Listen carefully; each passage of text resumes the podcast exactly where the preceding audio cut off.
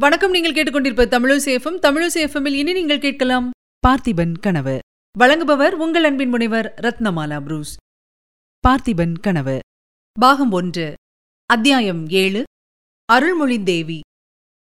பொன்னனும் வள்ளியும் உறையூர் கோட்டை வாசலுக்கு வந்த அதே சமயத்தில் ராணி அருள்மொழி தேவி அரண்மனை உத்தியானவனத்துக்குள் பிரவேசித்தாள். பல்லவ தூதருக்கு மகாராஜா கூறிய பதிலை ஏவலாளர்கள் உடனே வந்து மகாராணிக்கு தெரிவித்தார்கள். மன்னர் வரும் வரையில் பொழுதுபோக்குவதற்காக ராணி உத்தியான வனத்துக்குள் சென்றாள். அவ்வனத்தில் செண்பக மலர்கள் அடர்ந்து வளர்ந்திருந்த ஒரு மூலைக்குப் போய் அங்கே அமைந்திருந்த பளிங்கு கல் மேடையில் உட்கார்ந்து கொண்டாள். அங்கிருந்து பார்த்தபோது மேற்கு திசையில் சூரியன் அஸ்தமனமாய்க் கொண்டிருந்த காட்சி அடிமரங்களின் வழியாக தெரிந்தது. மேல்வானம் முழுவதும் பத்தரை மாற்று தங்க விதானத்தைப் போல் தகதகவென்று பிரகாசித்தது. பார்த்து கொண்டிருக்கும்போதே தங்க நிறத்தின் சோபை மங்கிக் கொண்டு வந்தது. அடிவானத்தில் சூரியன் மறைந்தது. சற்று நேரத்திற்கெல்லாம் மேல்வானம் முழுவதும் ஒரே இரத்தச் சிவப்பாய் மாறிற்று. இந்த காட்சி அருள்மொழி தேவிக்கு ரணக்களத்தையும் அங்கே இரத்த ஆறு பெருக்கெடுத்து ஓடுவதையும் ஞாபகப்படுத்திற்று. தேவி நடுநடுங்கி கண்களை மூடிக்கொண்டாள்.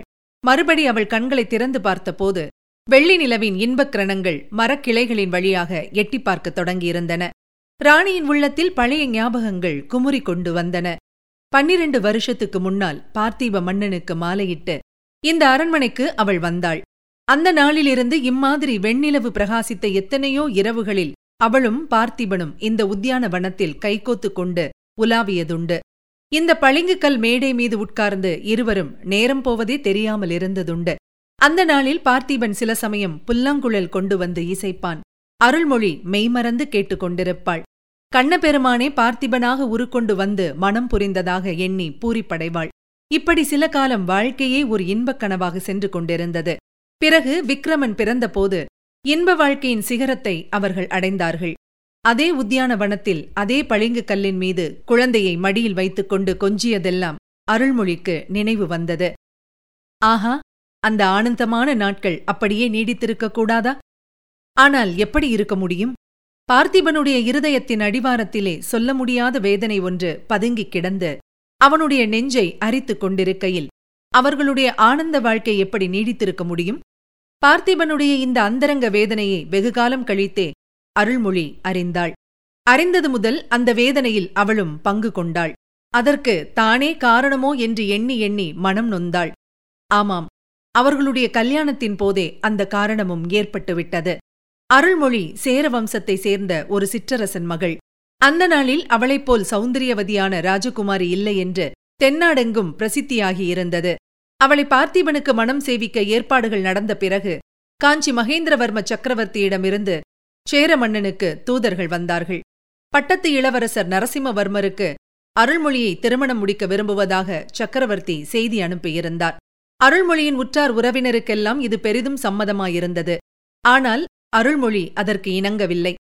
பார்த்திப சோழரையே பதியாக தம் மனத்தில் வரித்துவிட்டதாகவும் வேறொருவரை மணக்க இசையேன் என்றும் கண்டிப்பாய் சொன்னாள். மகேந்திர சக்கரவர்த்தி மிகவும் பெருந்தன்மை உள்ளவராதலால் அதற்கு மேல் வற்புறுத்தவில்லை. இளவரசர் நரசிம்மவர்மருக்கு பாண்டியன் மகளை மனம் முடித்து வைத்தார். பார்த்திபனுக்கும் அருள்மொழிக்கும் மனம் நடந்த பிறகுதான் பார்த்திபனுக்கு மேற்கூறிய சம்பவம் தெரிய வந்தது. நீ சாம்ராஜ்ய சக்கரவர்த்தினியாய். காஞ்சி சிம்மாசனத்தில் வீற்றிருக்க வேண்டியவள். அதற்கு மாறாக இந்த உள்ளங்கை அகல சோழ ராஜ்யத்திற்கு ராணியாயிருக்கிறாய் என்று சொல்வதுண்டு. முதலில் இதை ஒரு விளையாட்டு பேச்சாகவே அருள்மொழி எண்ணியிருந்தாள் நாளாக ஆக தன் பதியினுடைய மனத்தில் இந்த எண்ணம் மிக்க வேதனையை அளித்து வந்தது என்று தெரிந்து கொண்டாள். அதை போக்குவதற்காக அவள் எவ்வளவோ பிரயத்தனம் செய்தும் முடியவில்லை.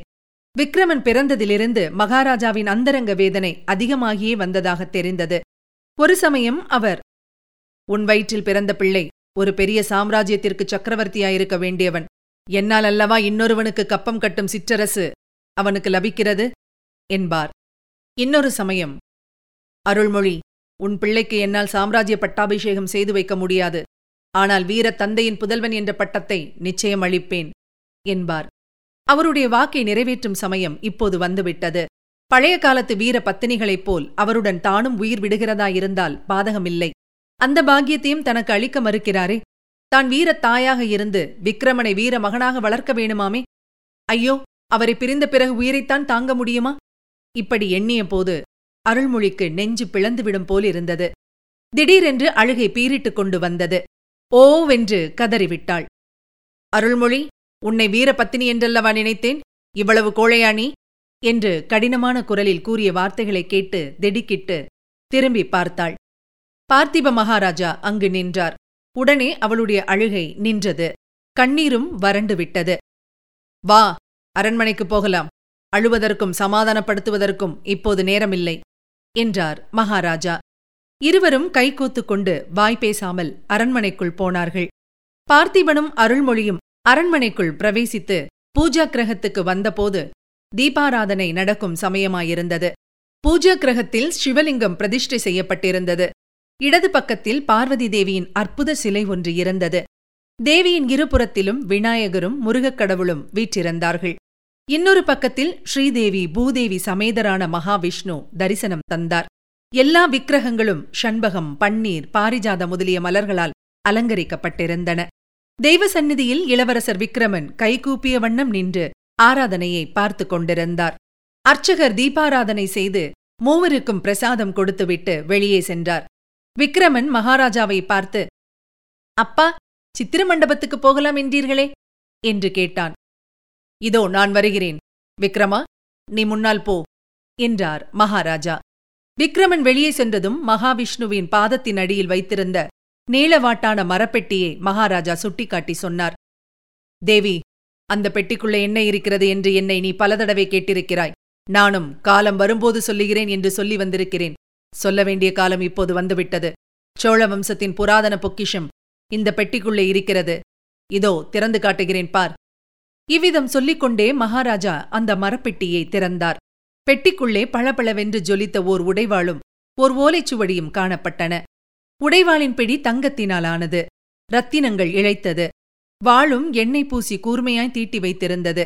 ஆகவே பிடியும் வாளும் ஒன்றோடொன்று போட்டியிட்டு ஒளி வீசின. இதற்கு மாறாக ஓலைச்சுவடியோ மிக பழமையானதாய் கருநிறமாயிருந்தது பார்த்திபன் சொன்னார் தேவி இந்த உடைவாள் சோழ வம்சத்திலே முற்காலத்திலே பிரசித்தி பெற்றிருந்த சக்கரவர்த்திகளின் காலத்திலிருந்து வந்தது. கரைக்கால் வளவனும் நெடுமுடி கிள்ளியும் இந்த உடைவாளை தரித்து உலகத்தை ஆண்டார்கள். ஓலைச்சுவடியில் உள்ளது நமது தமிழகத்தின் தெய்வப்புலவர் அருளிய திருக்குறள். இந்த உடைவாளும் குரல் நூலும் தான் சோழர் குலத்தின் புராதன பொக்கிஷங்கள். இவற்றை நீ வைத்து காப்பாற்றி விக்ரமனுக்கு வயது வரும்போது அவனிடம் சேர்ப்பிக்க வேண்டும். அருள்மொழி இந்த புராதன உடைவாளை என் தகப்பனார் அணிந்திருந்தார். ஆனால் நான் அணியவில்லை.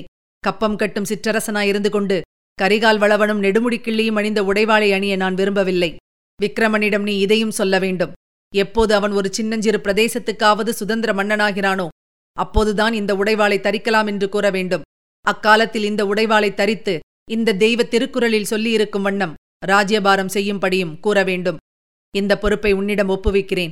அருள்மொழி இதை நிறைவேற்றுவதாக தெய்வ சந்நிதானத்தில் எனக்கு வாக்குறுதி அளிக்க வேண்டும். விக்ரமனை வீர மகனாக நீ வளர்க்க வேண்டும். இதைக் கேட்ட அருள்மொழி தேவி கண்களில் நீர் ததும்ப விம்முகின்ற குரலில் அப்படியே செய்கிறேன் மகாராஜா என்றாள்.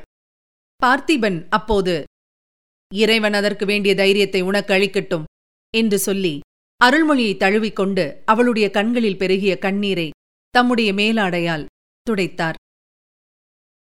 இதுவரை நீங்கள் கேட்டது அமரர் கல்கையின் பார்த்திபன் கனவு. வழங்கியவர் உங்கள் அன்பின் முனைவர் ரத்னமாலா புரூஸ். மீண்டும் அடுத்த அத்தியாயத்தில் சந்திக்கலாம். இணைந்திருங்கள் மகிழ்ந்திருங்கள். இது உங்கள் தமிழோசி எஃப்எம் இது எட்டு திக்கும் எதிரொலை கட்டம்.